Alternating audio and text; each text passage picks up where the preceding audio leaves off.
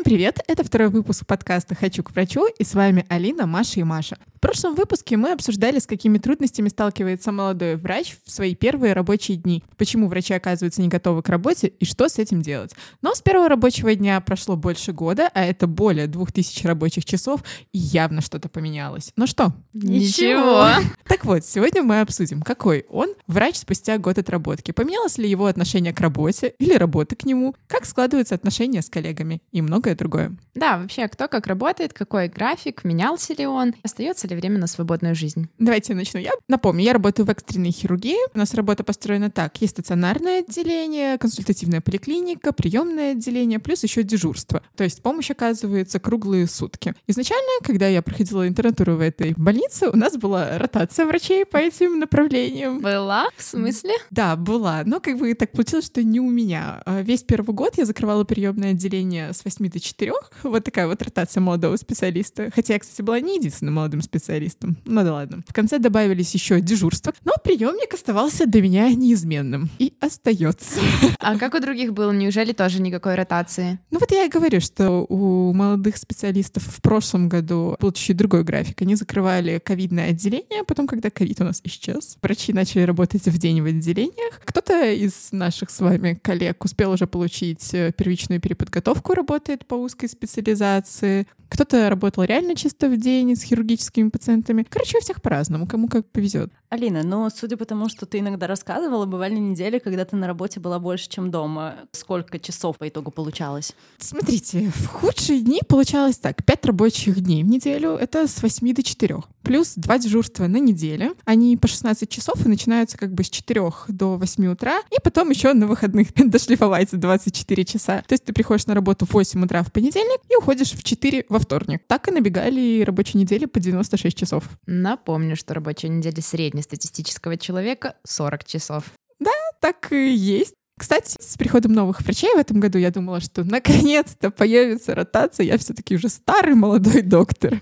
Но, кстати, особо ничего не поменялось. Вот такая вот немножко грустная история. Как хорошо, что у меня нет дежурств. Мне кажется, я бы не смогла так работать. А, значит, мне тоже кажется, что я так не могу работать. Но, оказывается, могу и работаю. Такой график очень сильно подрывает в ритм жизни. У меня начались дикие проблемы со сном, потому что на дежурствах э, я сижу на диком стрессе. Даже когда людей нету, я не могу уснуть или просто полежать, отдохнуть, потому что мне кажется, вот, вот прямо сейчас кого-то привезут, надо будет бежать спасать. И потом ты приходишь домой, и ты не понимаешь, если ты не работаешь в день, ты приходишь домой в 9 утра, и ты не понимаешь, ложиться тебе спать или не ложиться, а если тебе еще после дежурства приходится и работать целый рабочий день, и ты приходишь домой в 5 вечера, и ты такой, а ложиться мне спать или не ложиться? Ведь скоро уже вставать опять на работу.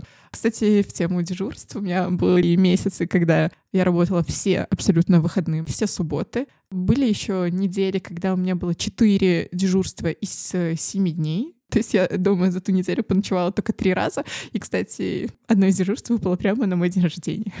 А как вообще твои близкие люди воспринимают такой график? Тут всем приходится тяжело. Мне тяжело, близким тяжело ты после работы не очень хочешь кого-то видеть или с кем-то разговаривать. И у меня понимающие и родители, и молодой человек, но я вижу, что и на них отпечаток оставляет. Ну, какой молодой человек захочет, чтобы твоя девушка четыре ночи из семи ночевала не дома? А когда приходит домой, такая раз и опять уходит в спячку. Вот мы, собственно говоря, и пообщались с тобой. Ну, зато опыт с таким графиком наработается кого хочешь. Да, еще немножко дергающийся глаз, но опыт однозначно будет. Тебе к неврологу. Так, Маша, давай послушаем тебя. Мы знаем, что ты работаешь в диаметрально противоположном от Алины направлением, то есть ты узкий специалист на амбулаторном приеме. Расскажи, как за этот год у тебя сложилась твоя жизнь. Напомню, я работаю офтальмологом в районной поликлинике на ставку. Мой рабочий день всегда с 8 до 4, кроме среды, потому что в этот день я выезжаю на визиты. Господи, визиты, просто какой-то дикий пережиток прошлого. Еще и узким специалистом-офтальмологом. Я, конечно, прошу прощения, но зачем нужно вызывать офтальмолога на дом. Что такого экстренного может случиться? Ресничка попала, надо доставать срочно. С утра глаза не открывают. На самом деле, чаще всего это осмотр людей, которым тяжело передвигаться, которые проходят процесс оформления для группы инвалидности. Но так не всегда. Подожди, а как ты дома проверяешь остроту зрения у пациента? Типа, посмотрите в окно, скажите номер у этой машины или что? На самом деле, достоверно, конечно, проверить невозможно. Поэтому и КПД осмотра офтальмолога на дому сводится к нулю. Зрение нормально не проверишь, очки не подберешь, потому что целый чемодан стекол с собой, что ли, возить. Капли, расширяющие зрачки, тоже капать незачем. Да и капель, в общем-то, это дефицит большой. Сама покупаешь? Иногда и приходится. Ну скажи, но там в основном люди, которым действительно нужна помощь? Или это как больничные с температурой 37,0? Было по-разному. Было несколько случаев таких из разряда, ну, посмотрите, пожалуйста. Мы просто увидели, что можно вызвать офтальмолога, поэтому вот. Ну, Маша, мы знаем, что ты работаешь в Дзержинском районе, так? Да. А, то есть ты ездишь на визиты в деревни, поселки, по бездорожью, правильно понимаю? Да, все верно. И ты ездишь как, сама или на больничной машине? Тебе не страшно вообще одной ездить? Э, езжу на своей машине. Поликлиника на самом деле предоставляет транспорт, но э, он не только для тебя, а еще для четырех э, других докторов. И вы в пятером плюс водитель, как селедочки такие набившись, едете по всем десяти визитам, из которых тебе нужно только на два. Соответственно, ты тратишь кучу времени, поэтому я осознанно выбираю поехать на своей машине. Осознанно потратить кучу бензина. Да, зарплата же такая огромная, куда еще ее тратить, как не на бензин. Токсичная включение. Ну, это не токсично, это жизненное включение. А по поводу того, не страшно ли? Страшно, и были моменты такие прям ух. Как-то был вызов в барак с земляными полами, а это на минуточку в городе в 16 километрах от Минска.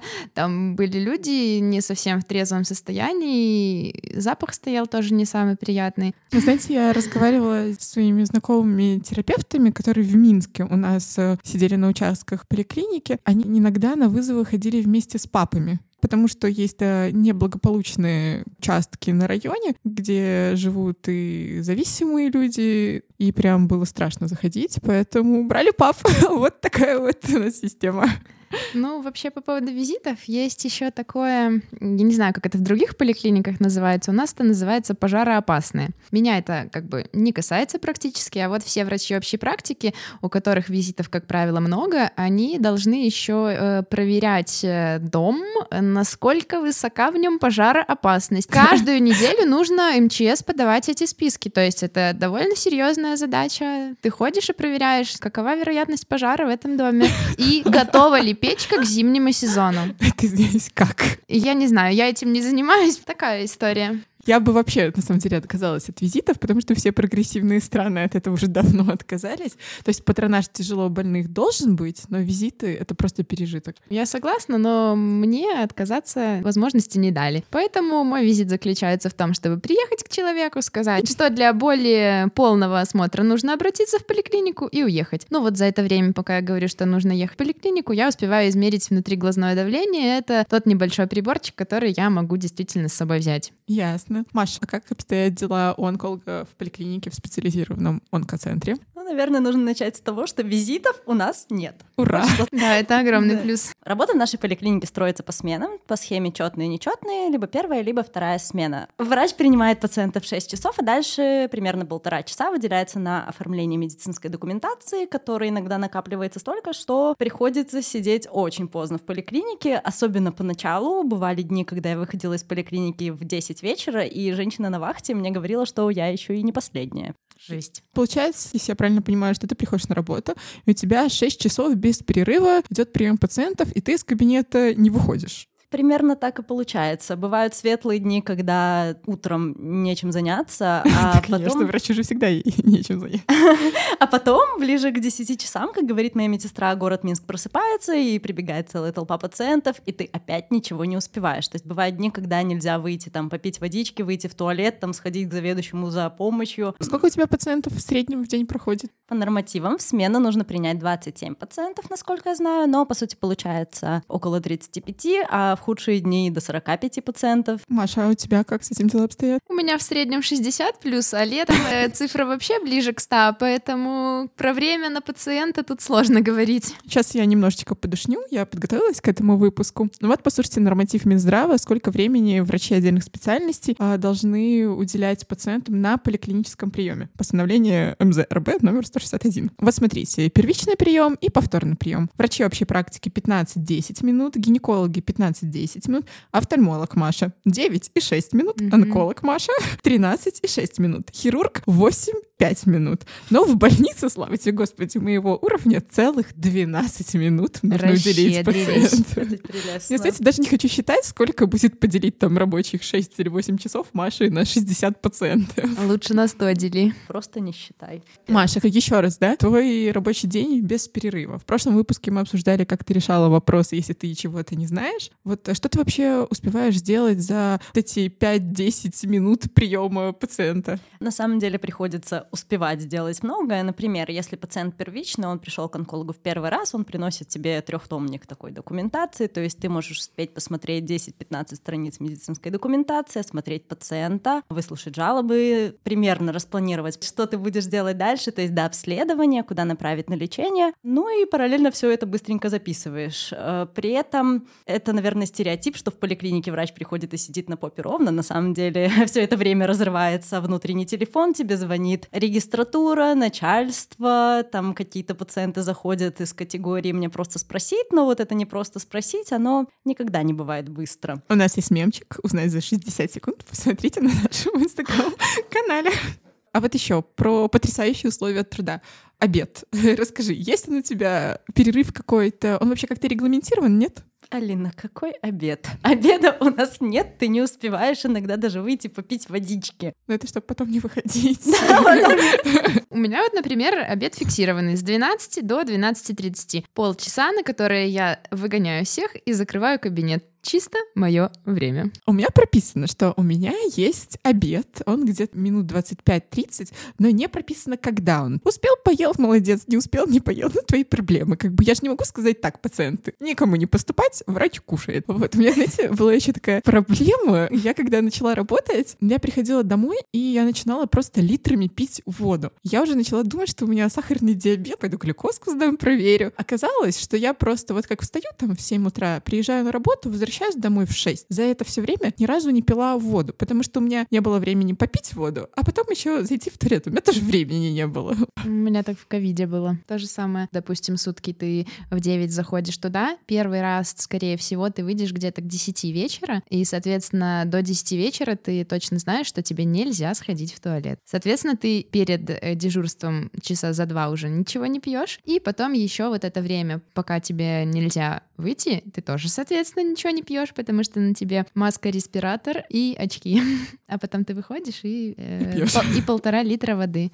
И быстренько ждешь, пока твои почки все профильтруют, чтобы сходить в туалет и только потом снова зайти в красную зону. Просто прекрасно. Я когда, знаете, на контрасте слышу, как у знакомых в других профессиях. Обед, комната отдыха. Я думаю, такая, понятно. На столочке во время обеда в уна порезаться, пиццончик совместно заказать. Кикер поиграть, да-да.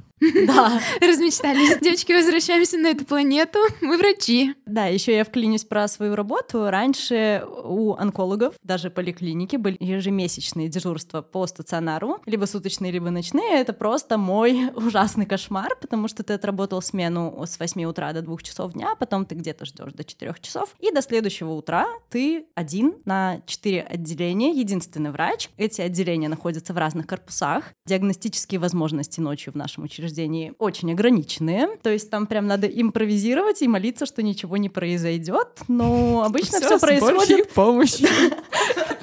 Но обычно все происходит именно ночью. Поэтому мы все выдохнули, что это все отменили, ночные дежурства. Теперь у нас есть всего одна дежурная суббота в месяц, то есть там полноценный прием расписывается, ты просто приходишь как шестой день поработал. Ну и на этом спасибо, как А говорится. извиняюсь, а кто пациентами ночью занимается? Врачи Теперь- стационара. Ну, То есть они не без присмотра. Не, не без присмотра. Алина, я представить не могу, как ты дежуришь. Ну, на самом деле, с дежурствами, да, это плавающий трафик, дежурство, невозможно вообще свою жизнь распланировать, невозможно никуда записаться, то есть, ну, нет никакой системы ходить на занятия по понедельникам и четвергам, допустим. Полный рассинхрон жизнью. Зато зачем все это нужно, если ты после работы постоянно спишь? Экономия. Но я безумно рада, что у меня только первые смены. Сказал человек с визитами. Ладно, да, мы, мы с вами немножко отвлеклись. Что там с вашим опытом работы? Начну я. Понятное дело, работать я стала быстрее. Теперь я четко вычленяю жалобы среди попыток пациента рассказать свою судьбу от самого рождения. Умею быстро, но не всегда разборчиво что-то написать. Определяю иногда диагнозы по одному виду пациента. Короче, опыт однозначно решает. Надеюсь, мы стали работать не только быстрее, но и качественнее. Да, потому что тогда в самом начале было пролито очень много слез. То есть ты приходишь домой, ощущаешь себя тупым, как хлебушек, проходишь каждый вечер все эти пять стадий принятия того факта, что завтра тебе опять надо туда возвращаться. Туда. Да, просто ты каждый чертов вечер себя ломаешь для того, чтобы снова пойти на работу, но потом как-то незаметно становится проще. Ну да, люди ко всему привыкают, вот она и адаптация. Сейчас забавно наблюдать, когда приходят интерны и делают большие глаза, когда узнают, что ты работаешь всего один год. Но на самом деле я их понимаю, потому что я раньше думала, что для того, чтобы доктор стал опытным, должно пройти чуть больше, чем год. Но, тем не менее, все равно за это время работы появилась какая-то уверенность в своих знаниях, но чем больше работаешь, тем больше понимаешь, что ты очень мало всего знаешь, и что тебе надо постоянно совершенствоваться и прокачивать свои знания и навыки, но синдром самозванца не отпускает до сих пор. Однозначно. Мне кажется, он никогда и не отпустит.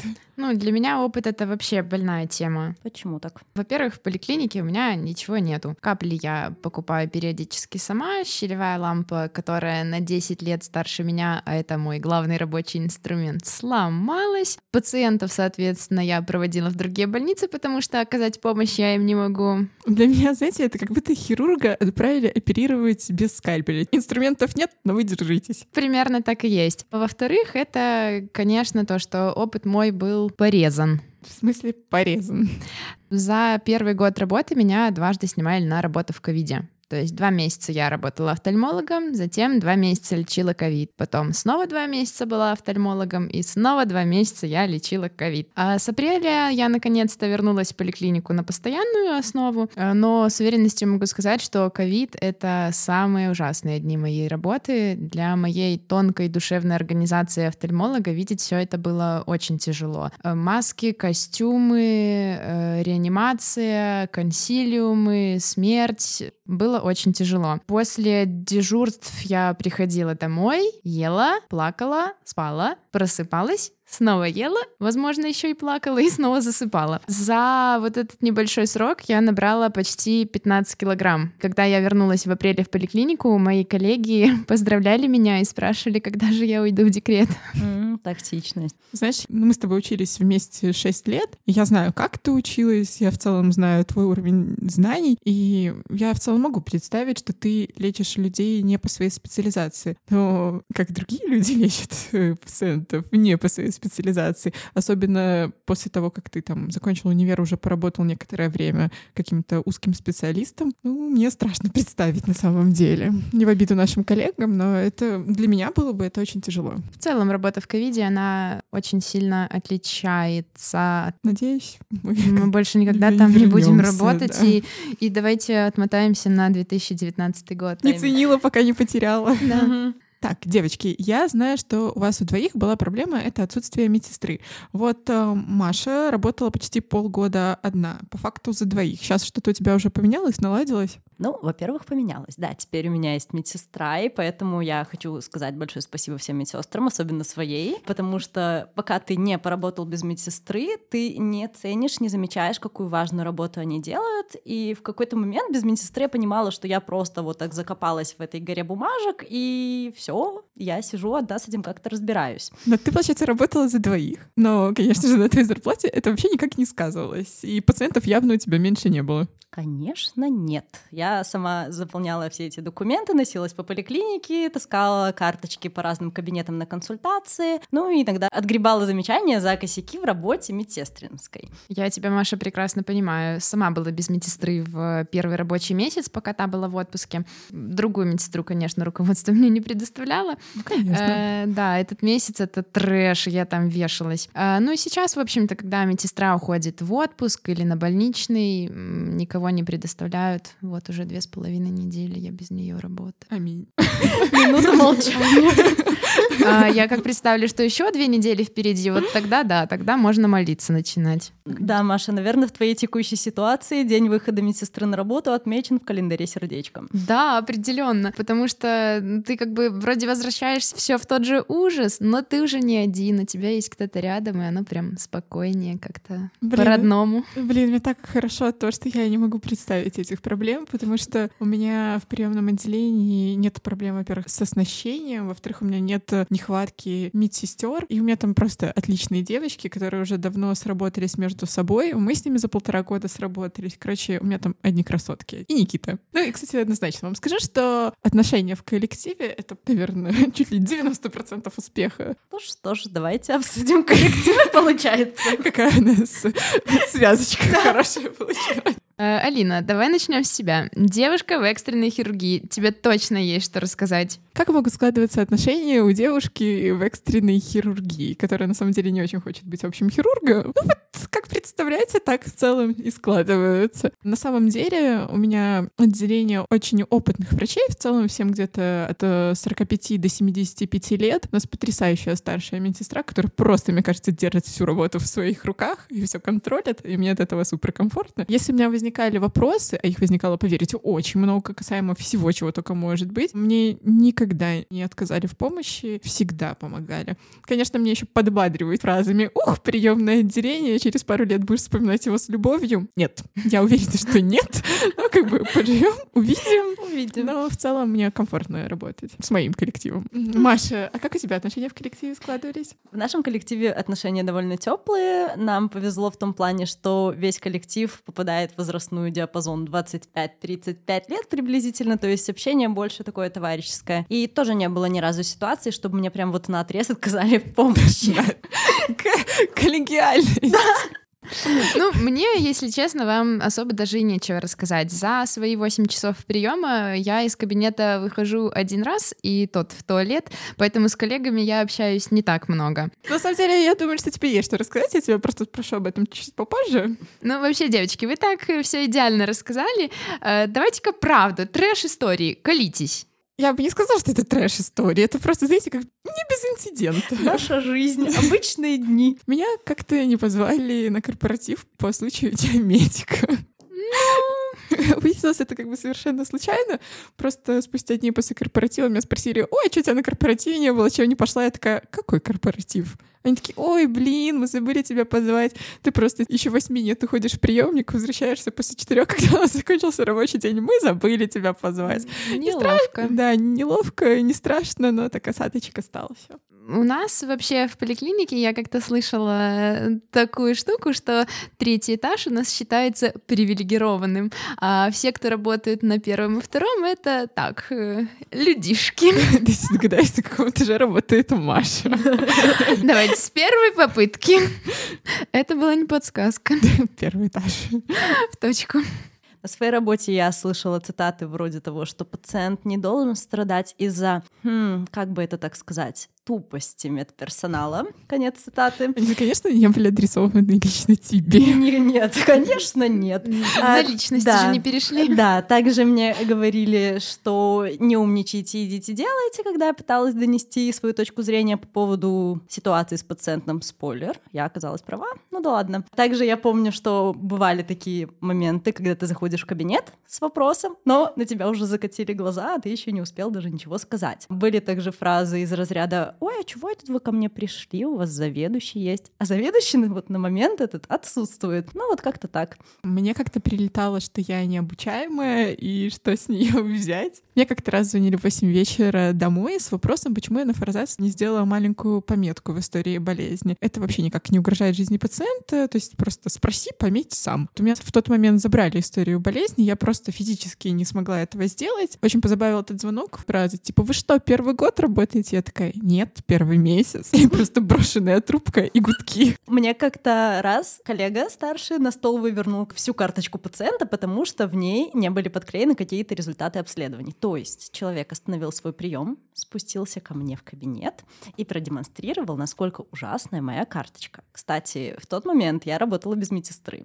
А еще у меня была ситуация, тоже спойлер, оказалось, что я немножко права. Мне кричали в трубку, что коллега, что я тебя уничтожу, ну вот что-то в таком духе, и кричали так громко, что медсестры на посту просто все повернулись, потому что меня прямо аж глушил мой динамик. Интересно, что для пациентов все эти ситуации остаются за ширмой, и они даже не имеют понятия, как ты борешься за них.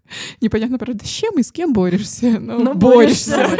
Вот, Так что хватило. А еще я хотела спросить Маша, которая прибеднялась и говорила, что ей нечего рассказать. Знаю, у тебя была недавно ситуация с жалобой по поводу того, что офтальмолог выписал человеку очки. Как поддержали тебя коллеги в этой ситуации? А, никак. Э, Я вообще случайно поднялась на тот самый третий этаж и услышала ор за закрытой дверью из разряда «Как это вы не поняли, что наш офтальмолог допустил ошибку?» Спойлер, я не ошибалась.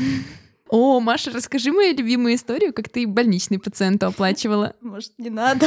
Нет, рассказывай. Это очень поучительная история. Молодым врачам очень пригодится. А, Короче, на первом месяце работы я знатно косякнула при подсчете дней по больничному. Это особенность работы онколога в плане, что наши пациенты могут находиться на больничном и 120 дней, и 300 дней без перерыва. И в какой-то определенно установленный момент доктор должен направить пациента на комиссию, чтобы комиссия уже приняла решение закрывать пациенту больничный, разрешить его продлевать на время лечения, либо дает группу инвалидности. Понятно, что это серьезные юридические и финансовые вопросы. Ты просчиталась и направила человека на комиссию с опозданием, правильно? Примерно как-то так и получилось. В итоге пациенту комиссия приняла решение закрыть больничный. Часть дней, на которые я обсчиталась, официально не оплачивались. И, и оплатить эти дни обязали тебя. Ну да, я попала примерно на 200 рублей. И суть в том, что продлением таких больничных занимается не только лечащий доктор. В какой-то период времени этот больничный подписывает начальство, Плюс у меня были наивные какие-то ожидания, наверное, что у молодого специалиста есть какая-то подушка безопасности, страховка, что если ты вот накосячил, что кто-то тебя прикроет и поможет, как-то компенсирует, потому что ты не со зла. Но получилось так. Так, девочки, теперь все слишком грустно. Нужна щепотка добра. Ну, на самом деле, не все так грустно. В целом, все друг другу помогают, поддерживают. Ну, знаете, на работу было бы просто невыносимо ходить, если бы у тебя не было твоих классных коллег, которые ты видишь, что там стоит какая-то фамилия в графике. Ты такой думаешь, круть, я буду сегодня вместе с ним работать. Вот мне уже и полегчало, вот я уже и с хорошим настроением иду на работу. Поэтому есть нюансы, но в целом все неплохо несмотря на все эти ситуации, помощи и поддержки было больше, чем чего-то плохого. И сейчас, когда уже ко мне, как старший, начинает заходить молодежь за советом, я всегда очень сильно стараюсь максимально быстро и внимательно вникнуть в ситуацию, помочь доктору, потому что я знаю, что если ты оставляешь кабинет и пациента в нем и идешь по поликлинике искать помощи, то тебе прям очень сильно надо. Ты прям не для развлечения пошел, и у тебя очень мало времени. Ну, знаете, это у нас есть такая, у нас с тобой, Маша, была такая возможность с кем-то проконсультироваться, а вот Маша офтальмологу и ребятам, которые работают без старших коллег, которым некому обратиться за советом, которые все важные решения принимают единолично, ну, вы просто наши герои. Вы молодцы. Спасибо. Я лучший офтальмолог на деревне, потому что я единственный. Вообще, как видите, помимо опыта у нас накопилось приличное количество историй. Так к чему же мы научились, Палмер? Верить в себя, помнить, что хороших людей больше, чем плохих. А что с выводом? Вывода пока что на самом деле нет. У каждого своя история, свой путь, но важно помнить, что ты не один. Делитесь своими историями у нас в Инстаграм. И с вами был подкаст «Хочу к врачу». И на сегодня это все, о чем мы хотели с вами поговорить.